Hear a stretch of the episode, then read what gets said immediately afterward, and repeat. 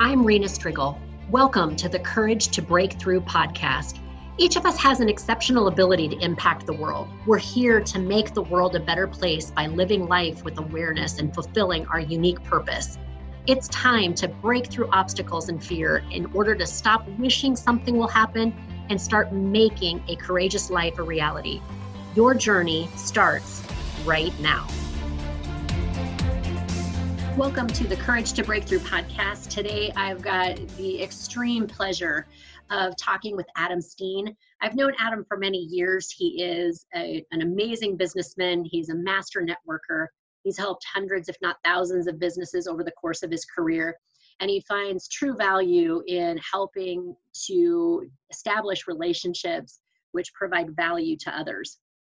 Today, however, I'm going to be talking to him about something that's lit, that's very near and dear to his heart. It's a, a incredible journey that he has been on with his wife Kasey and their two sons. And so, with that, I'm very excited to introduce you to him and welcome to the Courage to Breakthrough podcast. Hey, Adam, good morning. I am so excited to have you on the show with us today. Um, super excited to talk to you about what you've got going on. And I wondered if you could just share with everybody, you know, the exciting new product that you and your wife Kasey are in the process of developing. Yeah, thank you, Rena. I appreciate the opportunity to uh, take part in this and, and share this story. Um, my wife Kasey and I, uh, largely Kasey, uh, invented a product that we call the Torticolor. And the Torticolor is, uh, from our perspective, the only product that uh, will be available on the market other than a corrective helmet for children that uh, treats and uh, essentially heals plagiocephaly. Uh, plagiocephaly is a fancy term for flat head syndrome, and there are a lot of children, actually 60% of newborns uh, end up with plagiocephaly globally. And uh, we were very, um, through a series of uh, different circumstances, very blessed to have uh, Kasey come up with this product that we used on our own son that effectively uh, cured his plagiocephaly and saved us from having to um, put a helmet on him uh, in order to cure the, the flat head that, that he had. Yeah, you've actually got a lot of really interesting things happening like with your family and your kids just introduce us to the whole family a little bit. Tell us tell us about the boys. Yeah, absolutely. I, I appreciate that. I love talking about my family a, a lot. So my wife Kasey uh, and I have two boys. Uh, our oldest boy is Riker James, and he's four and a half. And Maverick Kai, K-A-I, is two and a half, and they're just uh, just the light of our eye. At this point. Our, our boys are um, unique in uh, very special ways. We, um, our oldest boy, Riker, um, has uh, what's called Joubert syndrome, J O U B E R T.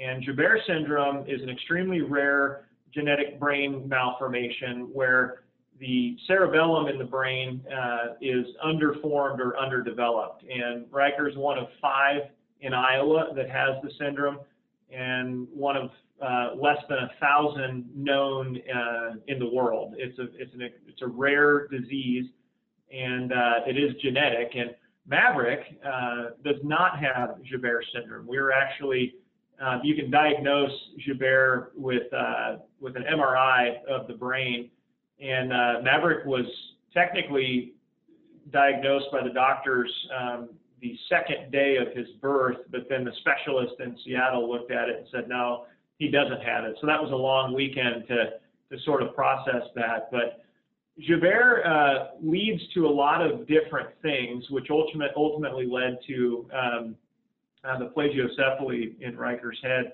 Joubert is a, um, a disease that uh, causes low muscle tone there can be kidney problems, there can be liver problems, there can be speech development problems. There's all sorts of issues uh, with Joubert, the spectrum disorder. And frankly, we were told uh, when Riker was diagnosed that we should not expect him to walk or talk. Uh, so that was that was tough news to get. but then what happened was he was diagnosed with uh, torticollis, which is a fancy term for an extremely stiff neck. The torticollis uh, caused him to not be able to turn his head, which ultimately led him to laying on one spot of his head for too long, for too many days in a row, which then led to uh, plagiocephaly. So it's been a Riker's been a, an unbelievable opportunity to find joy in very frustrating news along the way. Yeah, so I can only imagine what that was like for you and Kasey to, you know, find out that your son had such a rare illness. Um, talk a little bit about some of the decisions that you and Kasey had to make. I know that one of the things, you know, that, that you were told is that he would not walk and potentially not talk. And that ended up not being true. So just talk a little bit about, you know, maybe some of the the biggest decisions that you and Kasey had to make in terms of following directions of doctors or, you know, taking an alternate route. Just talk to talk to me a little bit about that. How did you handle that? Yeah, yeah. I have uh, the utmost respect for Kasey and her ability to be a champion for our son. We we uh, uh, I have a, a, business background, and Kasey is a lawyer by trade, uh, and also has her MBA. MBA. She's a very sharp individual, very intelligent, and she's a researcher. Um, and we also have doctors in our family and strong ties to hospitals in the area. Uh, uh, but with that, we also believe that we need to use our own intellect, our own desire to be champions for our for our children, to, to assist the doctors because frankly, um, doctors do the best they can, but there are times when when things are presented to them that they just they just don't know and and parents, um, I'm sort of stealing Kasey's words when I say this, but uh, parents have to become the experts uh, for their children. And uh, when we got that news, uh, for me personally, um, my background is largely athletic as well. Um, and my I've got a family history of, of professional baseball. So when I'm holding my son in the in the delivery room, I'm thinking this is the next professional baseball player in, in the line here. And then four months later, I'm told he'll probably never walk, probably never talk. Um, that hit me like a freight train, frankly. Um, and and no one would have known. Kasey, my wife, didn't even know uh, what that did to me. But that put me mentally into a very, very dark place, uh, a very frustrating place. I'm a, I'm a man of faith. My wife is a woman of faith. But when you get that type of news, it, it puts you back on your heels a little bit. And so what I did is I spent, um, call it 30 to 40 days just mentally trying to figure out what, what's all this look like. And uh, there was a buddy of mine um, that led me to a scripture, John chapter 9, uh, that, that really turned me around and, and turned my faith around. And, and largely, uh, it was because of uh, another thing that we were told with Riker is that we took him to an optometrist to find out if uh, if there were any tumors in the brain that were causing this issue, and they came back and told us he was blind. And, and so Kasey's down in Omaha. I had just started a contract with a bank, and she gets the news that he's blind. I'm I'm hearing all these different things that he's not going to walk and talk, and now he's blind. Um, uh, she had uh, what she'll describe a, a supernatural peace come over her when she when she heard that that he was going to be blind. Um, and her peace really helped me process uh, this entire thing as well. Um, so we've really had to rely on our faith. Um, but but then that led my wife to doing research and research and research and research. So much so that the pediatric neurologist here in Des Moines will call my wife when he thinks that kids in Des Moines have uh, Joubert syndrome, and she'll say, "Look, I know enough to be deadly, but but I can't read those MRIs and brain scans as well as uh, the folks out in Seattle." So we've become champions uh, for both of our children. We've helped the doctors learn things. We've learned things from doctors. Um, so when we get news that doesn't necessarily mesh well with our heart or with our heads, um, we research it, we figure it out, and then we develop next steps from there. I think that's an amazing message to everybody is, you know, really trusting your heart, trusting your instincts for when things don't seem right or don't don't seem to align with what you believe. Talk just a little bit about, you know, as you're faced with all of these, you know, one kind of scary piece of news after the other, you had to be dealing with quite a bit of fear and quite a bit of uncertainty. Talk a little bit about, you know, maybe what was the the biggest fear or worry that you and Kasey were dealing with at that time? Yeah, yeah. For me, the biggest fear, uh, the the biggest fear I had was the fear of the unknown. I I'm a I'm a control freak. I'm a control your own destiny type of guy. Uh, I develop plans, I execute plans, and I've always got a backstop. So if plan A doesn't work, I've got B, C, D, all the way to F ready to go.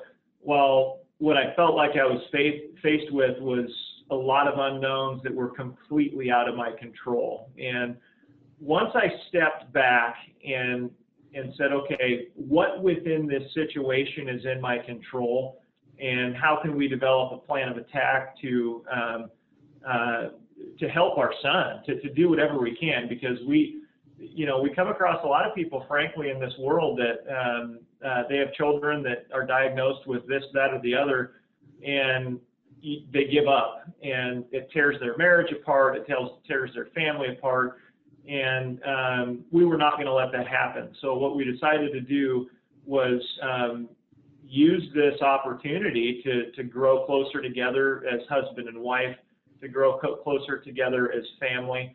We've had um, our extended family uh, has been a tremendous support. A lot of our friends have been a tremendous support. Um, so the fear of the unknown for me um, was very, very difficult. Um, and I believe Kasey would say the same thing that um, she was just, when you don't know what you don't know, it's hard not to be a little bit scared. But um, if you take a step back and figure out, okay, there's something bigger going on here. Let's try to let's try to understand it and then develop steps to um, make the unknown known as best we can. Um, uh, that helped us considerably you had to have been being faced with a lot of people who were scared for you, scared for the family. Um, you and, and Kasey appear to have made some decisions early on about, you know, just the way that you were going to face these challenges with Riker, the way that you were going to interface with doctors.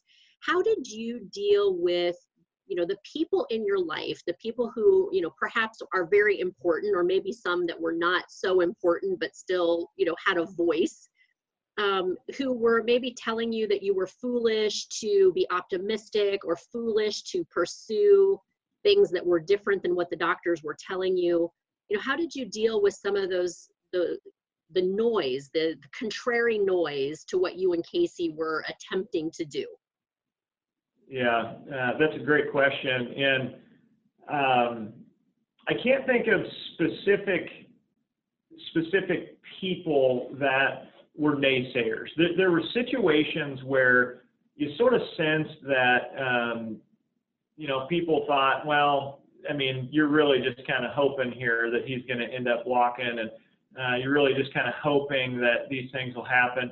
You kind of got that sense. No one ever directly said it. Um, uh, but there were there were moments when um, I mean financially what we were going to attempt to do didn't make sense, and um, I never sought counsel on that because uh, one I think the counsel I would have sought would have offered to pay for it, and this is something that we wanted to um, uh, just really trust the Lord and trust in what it is we could do. And the Lord showed up just money started coming in to to help us pay for therapies and things that weren't covered by insurance that um, no one knew we were going through these struggles, which was kind of neat. That it is added to the testimony. Like if we'd have gone out and done a GoFundMe page or a cry for help, um, people would have supported us. Um, but we chose to figure out how to do things on our own. And people would come to us and say, I don't know what's going on, but I'm supposed to give you this. And it'd be a check for 500 bucks or $500 cash or $1,000. Uh, people would show up with, with money for us that what they didn't know was that that money went directly for therapy that we felt would be would be good for Riker. Um, so nobody really directly came to us and said anything that that got us down. I will say one of the things that we learned um, was that uh, we were comparing Riker to other children uh, when we were in social settings, and that was a big mistake because most other kids don't have this type of a syndrome or have types of issues. So when Riker's two years old and he still hasn't um, walked, when he's one and a half and he hasn't even rolled over, there's one and a half year olds that are jumping off coffee tables and running around the house. And it was really difficult mentally um, to, to watch that and, and compare and wonder, you know, why, when's this going to happen for us? Is it going to happen for us? Again, that, that unknown. So we had to do, um, we had to take control of our own destiny by not letting the noise impact us and then not trying to jump into the noise. That was big for us was to stay and very intentionally stay out of the noise. I think that that's something that you know people just struggle with on a lot of different levels, right? Of course there's you know the the parental role where we want our children to keep up with or be slightly ahead of the age curve we've got you know we just compare our own selves you know whether we're business owners and we're looking at another business owner and saying well gosh why is that person it seems to come so easy. Why is it so hard for me?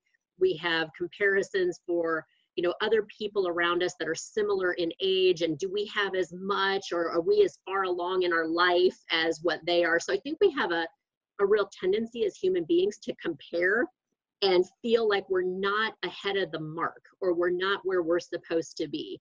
So you were faced with you know a really difficult challenge in that and that this is you know this is your baby this is your your son and and you know people were potentially asking questions about why he wasn't able to do certain things which i can only imagine just got the parental um, protection instincts like just all flared up so talk a mm-hmm. little bit about you know how you and kasey were able to sort of deal with the fact that not only did you know your son you know was not keeping pace with other children his own age but just that own instinct to protect or perhaps be you know overly defensive when people were just being inquisitive about him how did how did you two handle yeah. that there are there are a couple situations where um, I, I mean people are people and people can be extremely socially awkward i'm, I'm i consider myself very socially aware um, so i feel like i can recognize when others are very socially unaware and there there have been some instances where people have come up and um, God, what what's wrong with his eye? What what's wrong with you know what what's wrong here? Like some guy came up to me at a baseball game and said, does he have a club foot? Because he had braces that he was using to when he when he finally did learn to walk, we had we had braces on him, which are fairly common, but not so common that you wouldn't go, hey, that kid's got. You would know that the kid's got braces on, and you would look twice. And so, what we do in those situations is we we pause we answer the question, no, he doesn't have a club foot. He has the following. Um, I was asked at a, a, baseball game in St. Louis, um, uh, does your son have autism? Because he was staring at the giant TV, looking at all the colors and, and players that were on there. And, and I said, no, he doesn't. He's got Joubert syndrome. Uh, cognitively, he's fine. And I, I, didn't even I didn't even tell him that, but Joubert doesn't affect your cognitive uh, ability but I just said, no, he's got Joubert syndrome. And they said, well, our son is autistic. And it, it opened up a story um, to let them share to me. Uh, with the other guy that talked about the club foot, I just paused, answered him. And then Kasey and I will discuss those things privately back at home because we believe people, generally speaking, are fairly ignorant to how to handle situations. So they get uncomfortable they say things, it comes off wrong. And the last thing we want to do is strike at somebody when they do that. So we'll answer them very professionally, very calmly. You never know what door that opens when you do answer that question. Uh, but then if we're frustrated, um, Kasey and I talk about it privately later um, and talk each other down from the frustration. It's not it's not easy. It's not it's not easy. Yeah, I can only imagine. Well, you know, you gave you've alluded to just a minute ago that that Riker is walking. So tell the tell everybody who's listening today how is he doing today? Uh, because it actually yeah. is quite remarkable. You you may have to edit out me crying here. Um, uh, he he is walking, he's talking, he's running, he's dancing, he's singing, he's praying, he's uh, he's a miracle. He's a walking, talking miracle. Um, he is uh, uh, he is a testimony that um, I wish I had, um, just because it's so profound what he has been able to do and what he's been able to accomplish. Um, uh, the, one of the catalysts for uh, his ability to walk was uh, back to the money thing. We we heard of a, a therapy down in Dacula, Georgia, called Tender Ones Therapy, and we'd seen another um, Joubert patient go through that therapy who was not walking. By the end of the therapy, she was walking. It's a two-week intensive. So we said, we're going. Whatever it takes, we're going to go. And through a whole series of unbelievable situations, we ended up getting down there um, and stayed in Georgia for two weeks at the beginning of the therapy, he'd, he'd taken maybe two, maybe three independent steps and then fell over. At the end of the therapy, he took 15 steps uh, on video, uh, and we knew at that point that he was going to be able to end up walking uh, independently. Um, he that was really just a springboard for his growth and development. Um, his speech has picked up. Uh, uh, again, he's he's delayed. He, he's behind other kids um, his age, but but he's in um, uh, normal preschool now. He has an IEP, an individual uh, uh, education plan, uh, or IDP, excuse me, individual development plan, um, and he's also got a one on one on one. So he's got somebody with him. But really, we're to the point with Riker where um, we're challenging him and forcing him to do things. Uh, um, that everyone else is doing. He's now, um, as of a couple nights ago, we're making him take our dinner plates from the table to the sink, and he just loves it. He picks them up, and rice and stuff will spill, but we don't care because he's smiling and taking. You know, we've got our own little little worker bee now that that can take uh, our dishes to the to the sink. So he, he's an amazing miracle, and uh, uh, we wouldn't have it any other way. He's got he's got a long ways to go, but we know he's going to get there. Yeah. Talk just a little bit. I mean, I'm sure that there were innumerable people along the way that just, you know, either had the right words of encouragement or, you know, kind of had the the key to unlock the next door. But if you were to identify a couple of people who were really instrumental on, you know, of going from those early days with those, you know, those horrible you know pieces of news about your son all the way to today who would you say were a couple of the people who were really instrumental in helping you get where you are right now as a family yeah yeah i uh boy there's such a long list i I mean, first and foremost, I mean, it goes without saying. I mean, my wife. I mean, that that's that has been uh, the the key player. Um, and, I, I don't want to name names because there are so many people that have come alongside us that one of them is, is a friend of mine that, again, when we got the the news that Riker was was blind and then he wouldn't walk, I, I went into that dark place and he didn't know I was in that dark place and he sent me again John chapter nine and I read John chapter nine and it's where Jesus heals the blind man and, and the disciples say, Why was he born blind? was it his sins or the sins of his parents that he was born blind? And Jesus said he was born this way so that God's works could be shown through him. And that portion of scripture changed my life on a dime. Uh, I instantly realized that, okay, he was born this way for a reason, and we're going to do everything we can to figure out why. And Lord, you're leading the way, so let's just help us clear the path for us. And he's done that. So my friend that, that sent me that scripture, um, uh, I've got workout buddies that just let me commiserate and talk. And um, I've got a buddy who's a surgeon and moved to South Dakota that um, uh, we'd meet every Friday morning for at 5 a.m. and talk for two hours about life and and there are times when he had struggles and I had struggles and we just we shared and we talked. Um, my pastor uh, at at our church um, uh, would listen to me, give me advice and thoughts, and um, there's so many people. My parents, uh, Kasey's parents, they just there. We've got a whole circle of support that has deepened that you we always kind of knew was there, but now it's proven to be there and and that's a big deal because we lean on different people at different times really depending upon the situation yeah you know i i think that that's so amazing because there has to be you know to create that that circle there has to be a level of vulnerability with people. And you know a lot of times in our life when we're going through kind of the worst things those are the times where we don't really want people to know we're struggling. We don't want people to know we've you know maybe got a financial issue or that we're just feeling depressed or we're we're unhappy in some way.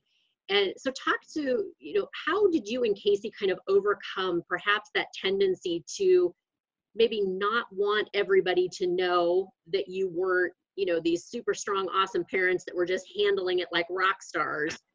Because i think that that's kind of a tendency. So talk, just how did you and kasey deal with that that opening up that being vulnerable piece? Yeah. Um,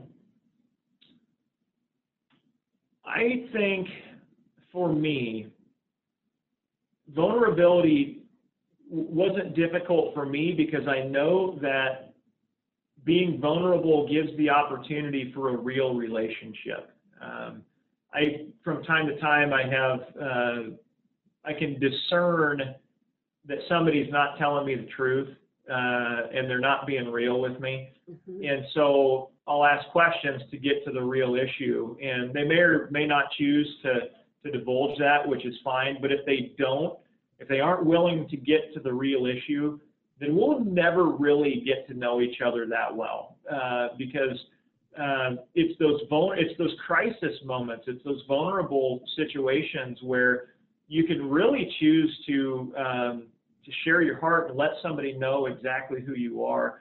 And I've never, um, my parents would probably laugh at this, but I've, I've never had a problem sharing my opinions and who I am, probably to a fault sometimes. But um, this was a different level of vulnerability. And when I first started to talk about some of what I was going through after that 30 to 40 day um, sort of darkness, um, I said, Kasey, I don't know if you knew this, but I've been in a bad spot, and now here's where I'm headed. Here's what I'm thinking. She had no clue, but it helped her because she realized that here is her husband who isn't as strong as he claims to be. You know, he's he's got he he's soft, and there's some some things he's dealing with. So it helped encourage her to then be vulnerable. It helped her start her blog. It helped um, us give speeches and talks and um, uh, because when we're vulnerable, every single time it opens up an avenue for someone else to be vulnerable.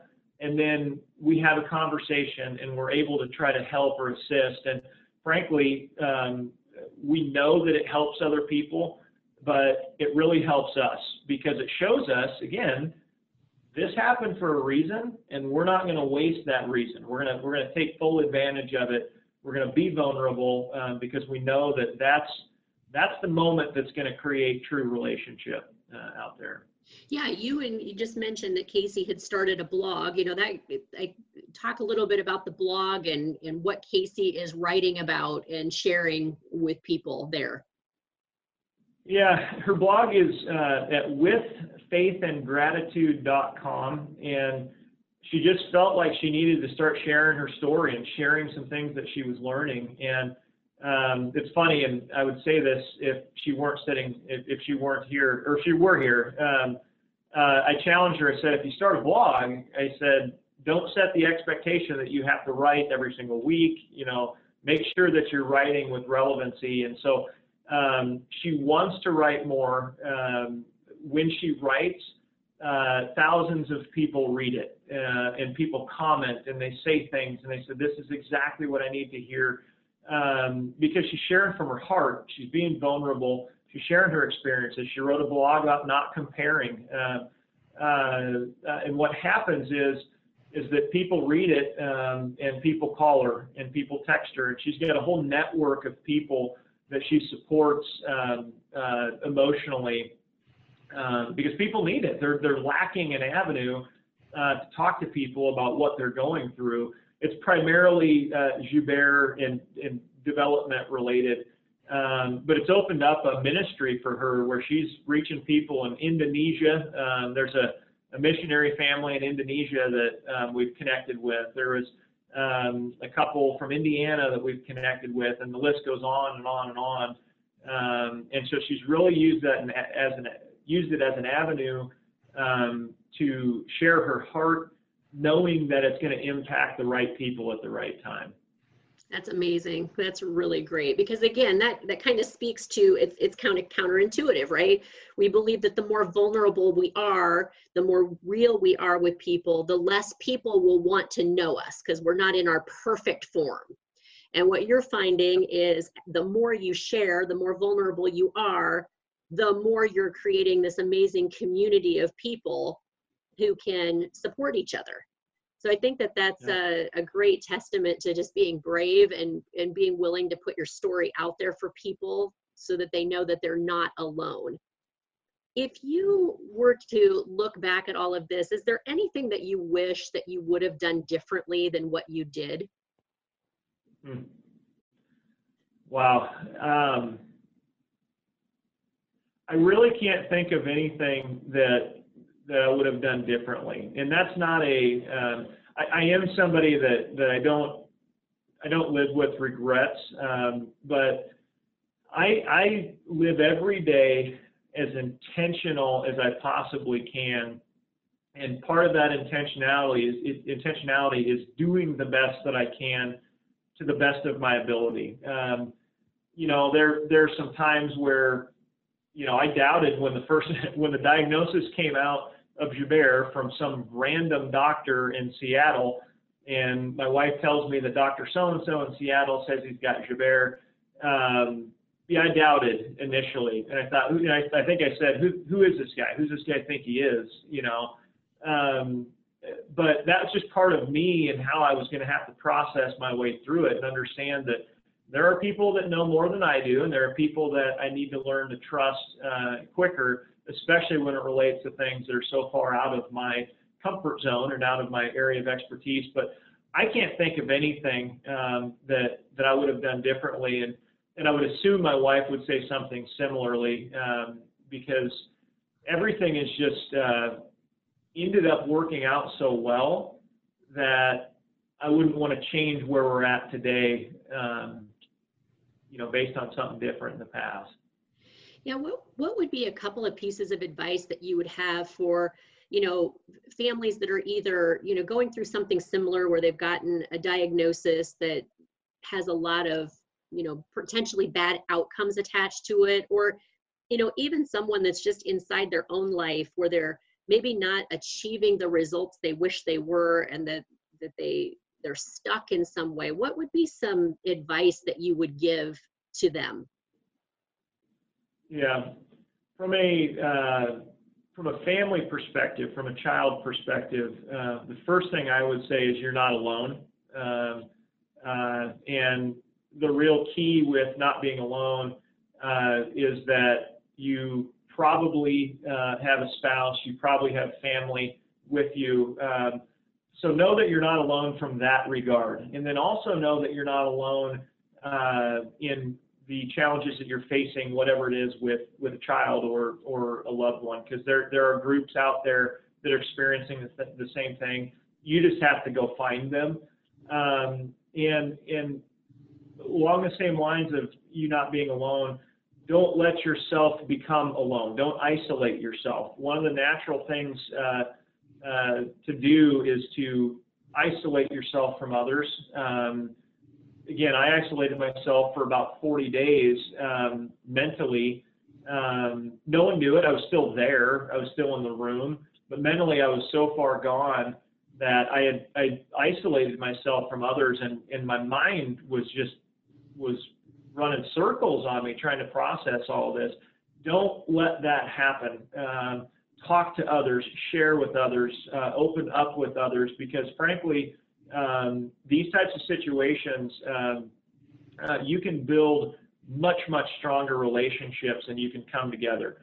I see in this, it may be that the fathers are working, but um, in the therapies that I go to, um, and we've gone all across the country, the hospital visits all across the country, um, I rarely see uh, a male figure um, with other families that are around. It's usually the mother, the grandmother, and the child. Um, I would I would run up to a father and, uh, and I would say, do not leave, do not quit. Um, this family needs you. You need to stay in this situation. Uh, it's not your fault. It's not their fault. It's nobody's fault. Learn why you're in this situation and and do not pull back from this. Um, again, they may be working um, or something, but I don't think it's a coincidence that pretty much everywhere we go, the, the father figure is, is not around.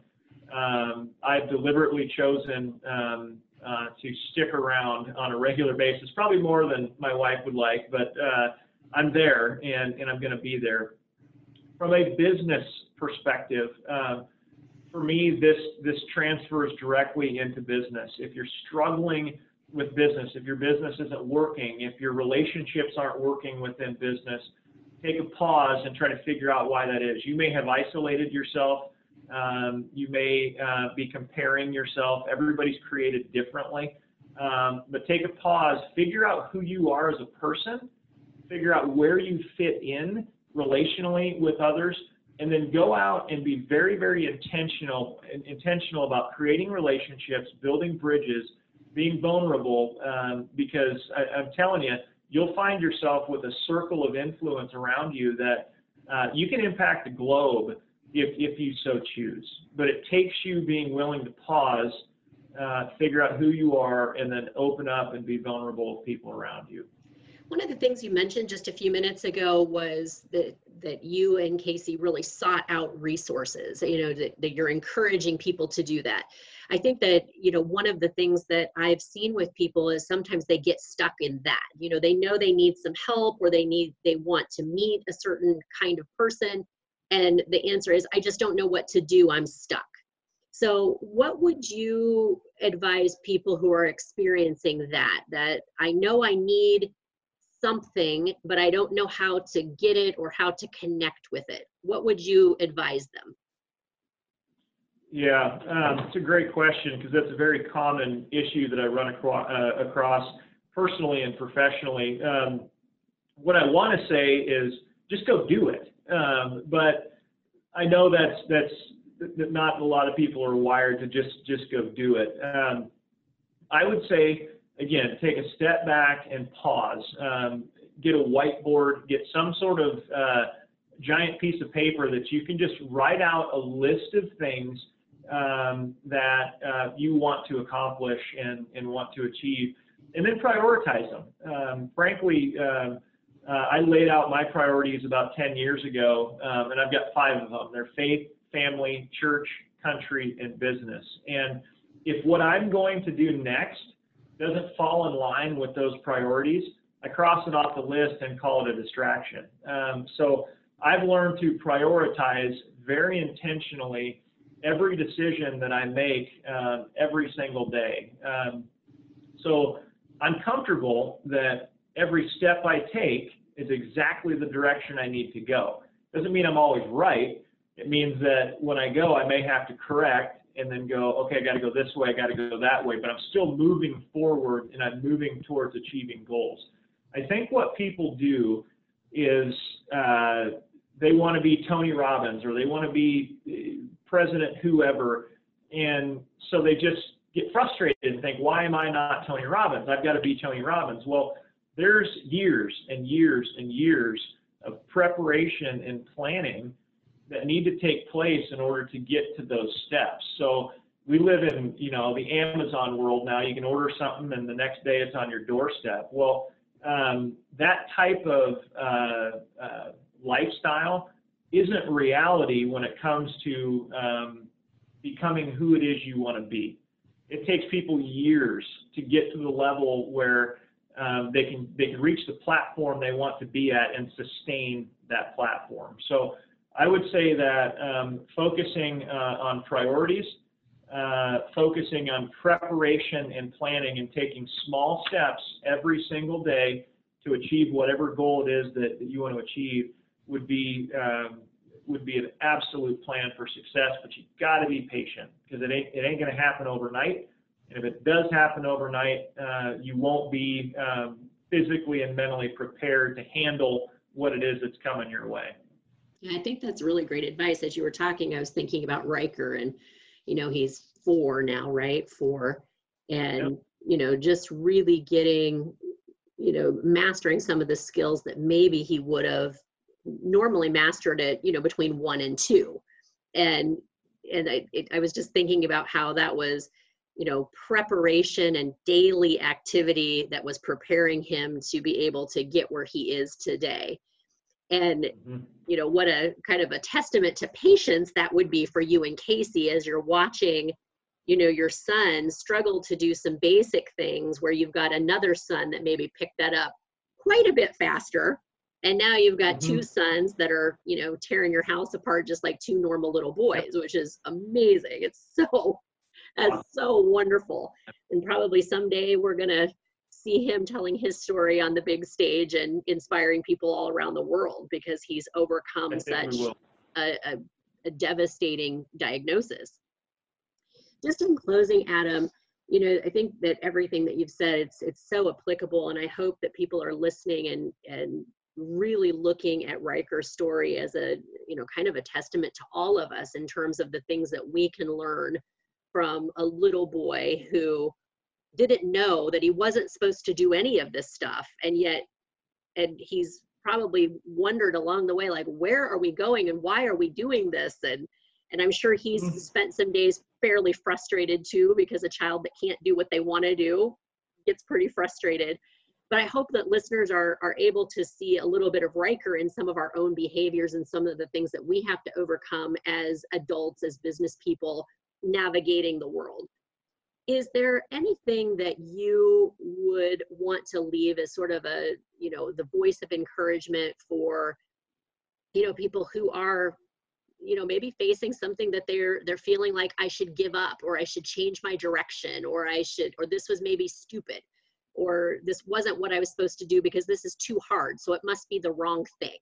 Is there anything that you'd leave as a as a word of encouragement for people who are going through that right now yeah. I think that type of challenge is one of the biggest challenges our, our country faces today. Um, people um, are stuck. People are giving up, either trying to climb a ladder, they're giving up uh, because they faced a circumstance, um, and they're giving up thinking that there's no outlet or no other place to go. And I would just encourage people to, again, pause, take a step back, shut your phone off, shut your computer off, shut Facebook off, shut shut all those distractions off. We we are bombarded with distraction so much so that we aren't letting our brains think. We're not using our brains. We're not using what God's given us. Um, uh, to solve problems, to figure out the right paths. Um, sure, there are some people um, that uh, that need to make a change, um, but some people need to just change what they're doing in the situation that they're in. And you'll never know that unless you pause and think through what it is that that you could do or or what you should do. Uh, but I would be encouraged because you're not alone there are people out there that are in the same spot you're in. Um, uh, and, and, I would sort of close with this, and it's a, a comment that um, my pastor made from the pulpit and then in private meetings with me that um, the time to build bridges uh, are not when the crisis when the crisis has occurred. So um, you need to build bridges now, uh, build relationships now in advance of the crisis that will occur. We're, we're either we're either going into a crisis we're in a crisis or we're coming out of a crisis. And if we're coming out of a crisis, another crisis is coming. So, and that's not a doomsday statement. That's just the world we live in, and that's just just just life in general. So, be encouraged that everybody goes through those cycles, but also be encouraged that um, uh, that relationships are out there for you to form now. And, and I would encourage anybody to start forming relationships, build bridges to others, uh, uh, be vulnerable when you do it so that um, when that crisis occurs, regardless of how big or how small, um, you'll have people there to walk across that bridge with you, get you to the other side, um, and then you can pay that forward uh, to others along the way. I think that's great advice, Adam. Thank you so much. If the listeners are would like to connect with you and Kasey in some way, um, could you just share how they could do that? I'll make sure that we get that in the show notes so that people can find that in written form. But could you just share how you'd like people to connect with you? Yeah, the, the best way for me, um, frankly, is is texting my cell phone. Um, that's I know I say eliminate distractions, but text my cell phone 515-240-0662. 515-240-0662. Um, I've also got an email address, asteen at onlyworkforyou.com.